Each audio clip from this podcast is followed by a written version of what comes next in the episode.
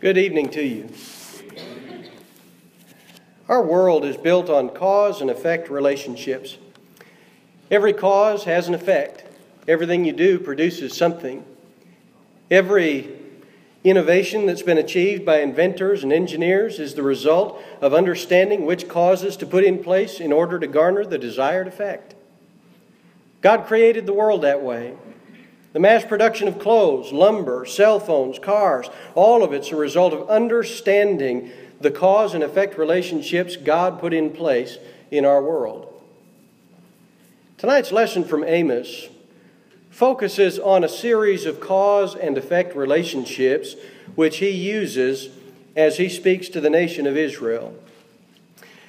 In Amos chapter 3, that's where we're going to be tonight. Amos chapter 3. We have the first of three sermons he gives to the people of Israel. And he says, Hear this word which the Lord has spoken against you, sons of Israel, against the entire family which he brought up from the land of Egypt. You only have I chosen among all the families of the earth. Therefore I will punish you for all your iniquities. And so, here in the very beginning of this sermon that he gives, he pronounces judgment on them, but it's a judgment of effect. God chose them out of all the families of the world. He could have chosen any people that he wanted. There wasn't really anything special about this people of Israel that caused God to choose them in particular. Could have chosen anyone that he desired. But he chose them and held them to a higher standard than others, gave them the law, gave them all of the, the things they ought to do, and when they didn't do it, therefore, the effect. Therefore, I will punish you for all your iniquities. I want to talk about that for a minute, what it means to be God's chosen people. God chose Israel, and, and today He chose us, the church.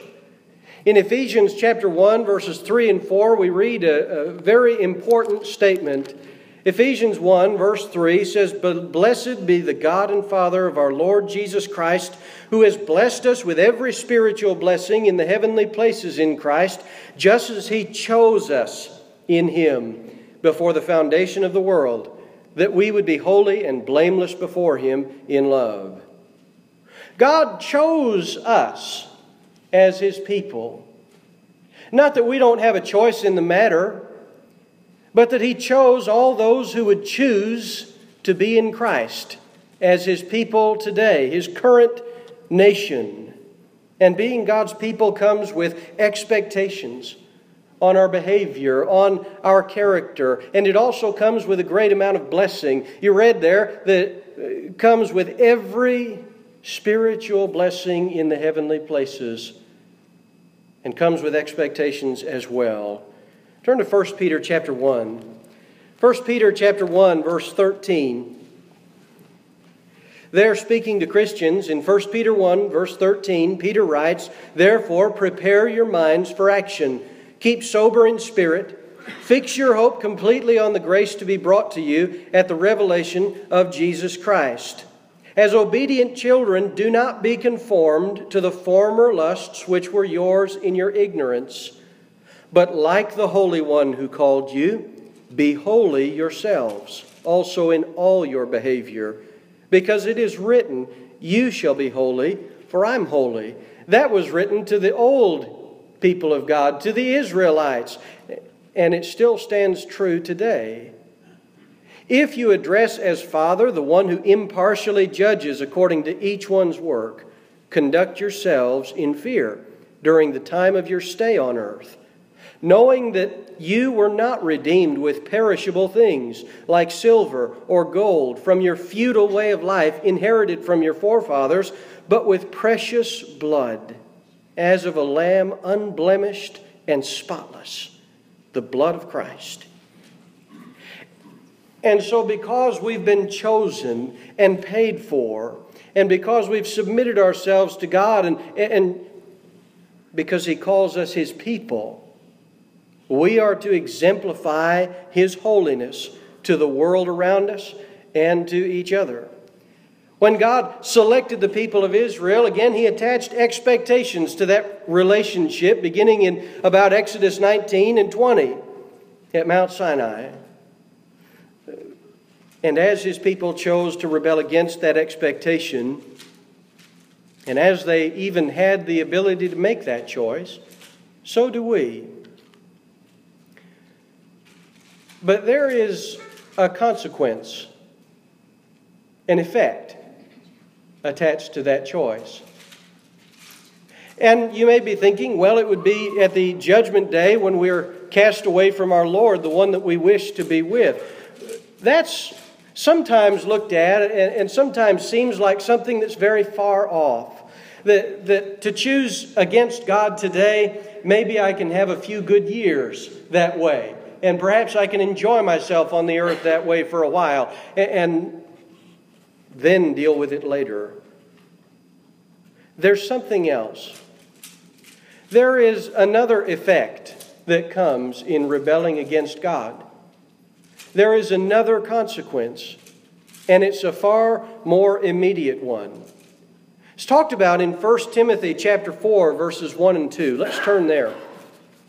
1 Timothy chapter 4 verses 1 and 2. Paul says to Timothy, but the Spirit explicitly says that in later times some will fall away from the faith. That's the rebellion, paying attention to deceitful spirits and doctrines of demons by means of the hypocrisy of liars, seared in their own conscience as with a branding iron.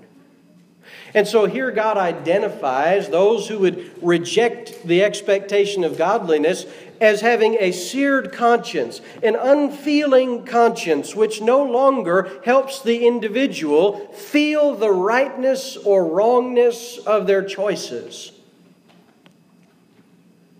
That happened to God's people in the Old Testament.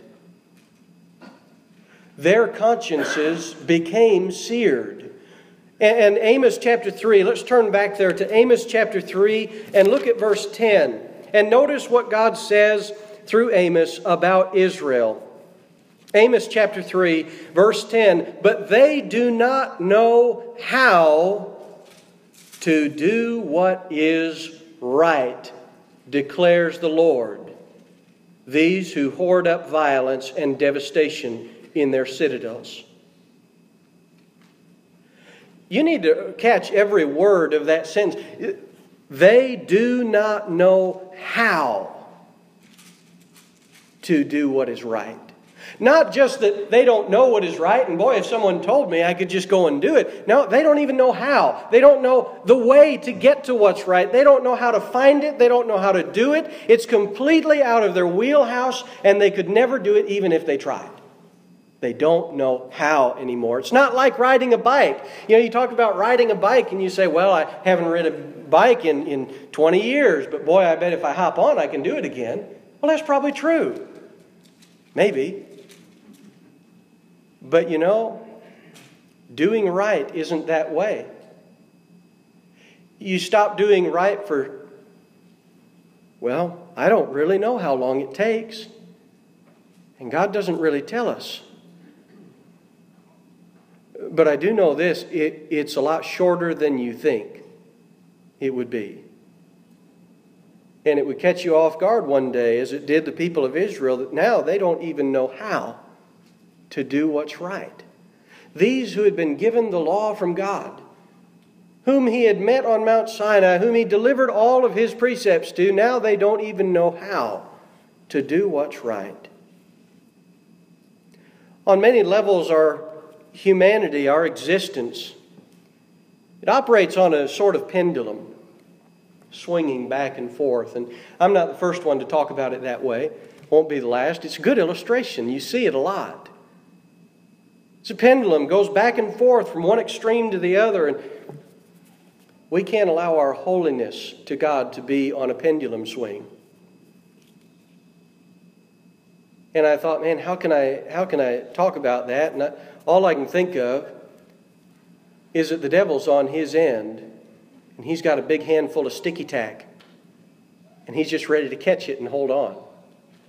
And he's not going to let it go. You see, holiness can't operate on a pendulum. We lock in place. We need to lock in place our position so that we remain by God's side, so that we honor His will and not forget Him every so often. God placed expectations on His people. He did so then and He does so now, that we would be holy and obedient to Him. And when His people fail in that respect, He is willing to wait patiently for a time. God's not without patience, God's not without grace. We know that. He's willing to wait patiently for a time for them to repent, but eventually, rebellion has to be punished. There's another cause and effect relationship found in Amos chapter 3, and we're going to we're to transition to that. I want to read uh, back in the beginning of chapter 3. Amos chapter 3, let's go to about verse 3. He says, Do two men walk together unless they have made an appointment or an agreement? Does a lion roar in the forest when he has no prey? Does a young lion growl from his den unless he has captured something? Does a bird fall into a trap on the ground where there's no bait in it? Does a trap spring up from the earth when it captures nothing at all? If a trumpet is blown in a city, will not the people tremble? If calamity occurs in a city, has not the Lord done it? And now he starts to turn back to the spiritual side. If a calamity occurs in a city, has not the Lord done it? Surely the Lord God does nothing unless he reveals his secret counsel to his servants, the prophets. A lion has roared. Who will not fear? The Lord God has spoken. Who can but prophesy? And so here Amos, after using several cause and effect examples, and I think it's kind of humorous the way that he uses those and how that we still see those things today. A, a trap for an animal really hasn't changed much. You still open it up. I imagine that bear trap. You open it up and you put the, the pin in. I, I think that's what I've seen in movies.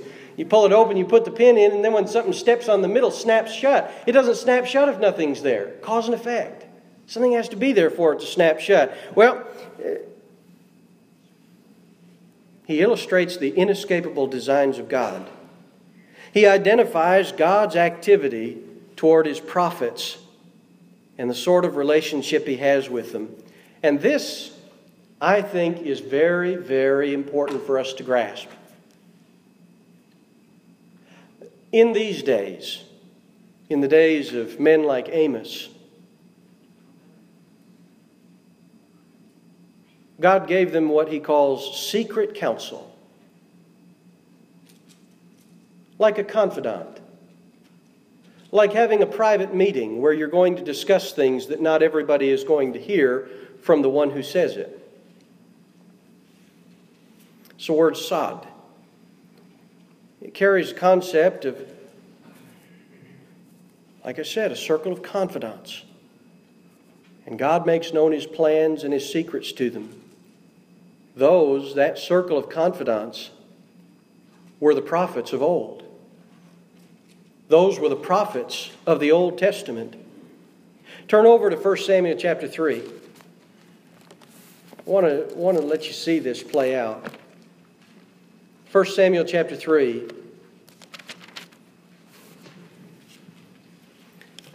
I want to read starting in verse 1.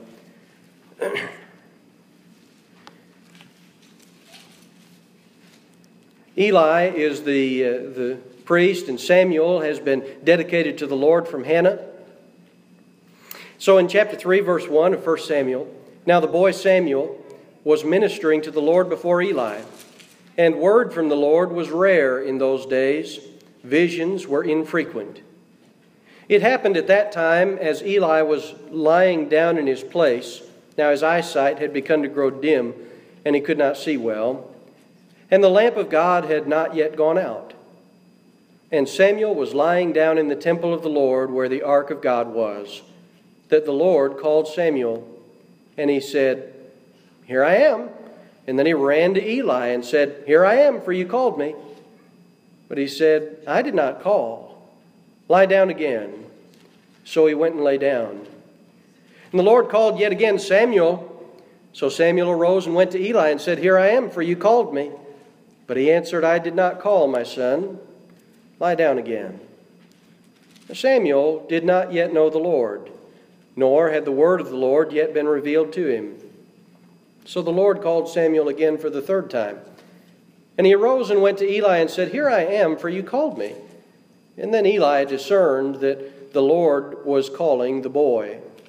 And Eli said to Samuel, Go, lie down, and it shall be if he calls you that you shall say, Speak, Lord, for your servant is listening. So Samuel went and lay down in his place, and then the Lord came and stood and called as at other times, Samuel, Samuel. And Samuel said, Speak, for your servant is listening. There's some important things here about the way God was communicating to them. First of all, Samuel heard God speak, Eli didn't. Although perhaps in the same house you might expect someone to hear a voice that's just in the other room, Eli did not. And so there was a secretive nature to the communication from God. And number two, not only did Samuel hear God speak, but Eli was familiar with that sort of secret contact from God. And he expressed to Samuel, here's what you ought to say when the Lord speaks to you again. In Amos, we see that he recognizes that close and privileged relationship of a prophet and the Lord. And he understands it as a cause that carries an effect into his life. In Amos chapter 3 and verse 8, he says, The Lord God has spoken, who can but prophesy? I want to take a, just a minute and talk some more about this relationship with God that they had. It was a special relationship. Uh, in those days, there were men who were, in fact, closer to God than others. Now, some people today have made the mistake of continuing that thought into today's religion. To think that there are some men and, and perhaps women who are closer to God than others, whom God reveals things to, who He wouldn't reveal them to others. Uh, think about the priests and, and people like that, and the Pope, and all of this. Uh, people believe that they are closer to God than other people and that they know things. They have knowledge that that God has given to them and not to everybody else. And the general populace in the Old Testament looked to these sorts of men for God's will. But today that relationship has shifted and it's important. It's crucial that we realize that. Today it's not the case that there are prophets to whom God speaks in secret so that his will can be made known to the masses, but rather, God has called each of us, every Christian, into that close and privileged relationship with Him. He no longer speaks in secret, placing his confidence in just one or perhaps two. Instead, today, he speaks publicly. He places his confidence in you, delivering his written word to all of us so that we may speak his word to others. I want to look at Hebrews chapter 2, verse 10. Hebrews chapter 2 and verse 10 and verse 11. He says, For it was fitting for him, for whom are all things, and through whom are all things, in bringing many sons to glory, to perfect the author of their salvation through sufferings. For both he who sanctifies and those who are sanctified are all from one Father. Are you getting the idea that he's talking about Jesus? They're all from one Father, for which reason he, Jesus, is not ashamed to call them brethren. You look in other passages, and we're called children of God and sons of God. He calls us brethren. He's brought us into that close privileged relationship which used to be only for the prophet. He has brought us into the family of God. And there is no closer relationship we can attain than to be his sons and his daughters. And in the same way that he entrusted his word to the prophets of the Old Testament, He has now entrusted His word to every believer, to every child of His, every member of His family. Look at 1 Corinthians chapter 4 verses 1 and 2. I think the sentiment there is appropriate for us today. 1 Corinthians 4 1 and 2, Paul says, Let a man regard us in this manner as servants of Christ and stewards of the mysteries of God. In this case, moreover, it is required of stewards that one be found trustworthy. And he goes on to speak that it's about being trustworthy before God, who has entrusted us with this great gift. There is not a single person through whom God does not intend to speak. In those Old Testament days, in the book of Amos, there was one, perhaps two at the same time, who God would speak through. And all others were speaking falsehood because he hadn't communicated his word to any other. Today, it's, it's the opposite of that. Today, He's communicated His word to all, and He intends to speak through all. Your salvation, your adoption into the family of God is the cause. It's the cause, and the effect is your sharing of your hope in Him to all who will listen. This world, our existence, our life, is built around cause and effect relationships. And this is one.